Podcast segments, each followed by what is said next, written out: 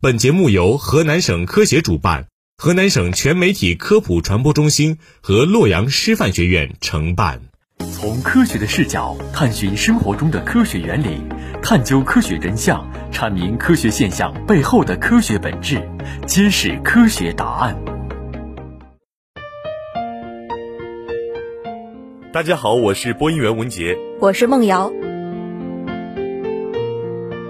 据调查显示啊，全球百分之六十以上的成年人都有睡眠问题，而我呢也是其中的一个人，并且呢，我得知这些睡眠问题除了熬夜失眠，还有一些其他甚至更严重的问题。那么今天呢，我们就来跟大家讲三个故事，我们一起推测一下到底都有哪些问题。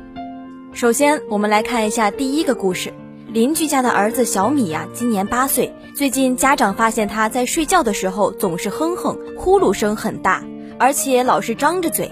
早上起来感觉到口很干，白天上学注意力不能集中，学习成绩直线下降。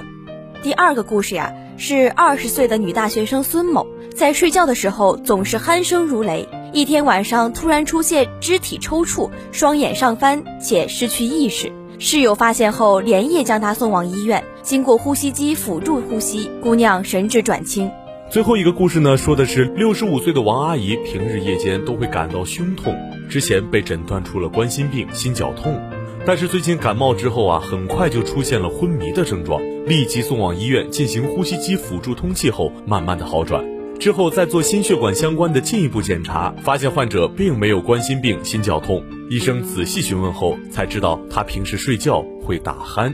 上面这几个故事呢，都是真实发生的案例，最终医院检查的结果也都是确诊为阻塞性睡眠呼吸暂停。经过相关治疗后，病情有的好转。如果你经常打鼾，那么就有可能患上了阻塞性睡眠呼吸暂停。那什么是阻塞性呼吸睡眠暂停呢？这种病啊，其实是在睡眠过程当中反复的发生上气道塌陷，从而导致频繁的呼吸暂停，或者是通气量减少的一种睡眠呼吸障碍性疾病。睡觉的时候如果经常打鼾，就很有可能患上这种病。流行病学研究表明呀，我国成人该病的患病率为百分之四。可造成患者睡眠过程中间接性低氧、二氧化碳潴留，破坏正常的睡眠结构，会引起全身多器官的损害和疾病，包括引起或加重高血压、顽固性心律失常、心力衰竭、二型糖尿病、胰岛素抵抗、脑卒中、妊娠高血压等。另外，由于夜间睡眠结构受到了破坏，睡眠效率下降，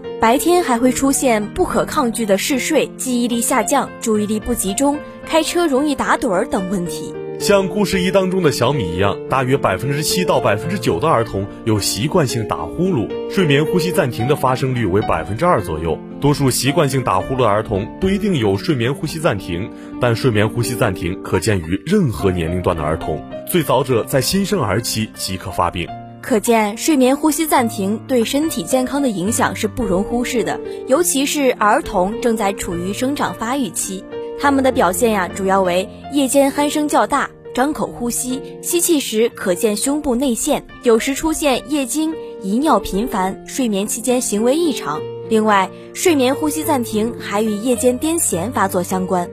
患儿白天则表现为频繁的打瞌睡，同时可伴有注意力不集中、好动、性格突然改变、智力减退、学习成绩下降等问题。那么，什么样的打鼾才需要引起警惕呢？鼾声响亮不规律，时断时续，声音忽高忽低，睡眠中有憋醒、睡眠不宁、睡眠浅不解乏、白天困倦、睡醒之后头痛、口干或者血压升高、夜间睡眠遗尿、夜尿增多。另外，当出现老年痴呆、性欲减退等情况时，就要警惕睡眠呼吸暂停综合症的发生了。建议啊，在医院进行夜间睡眠呼吸检测，进一步明确诊断。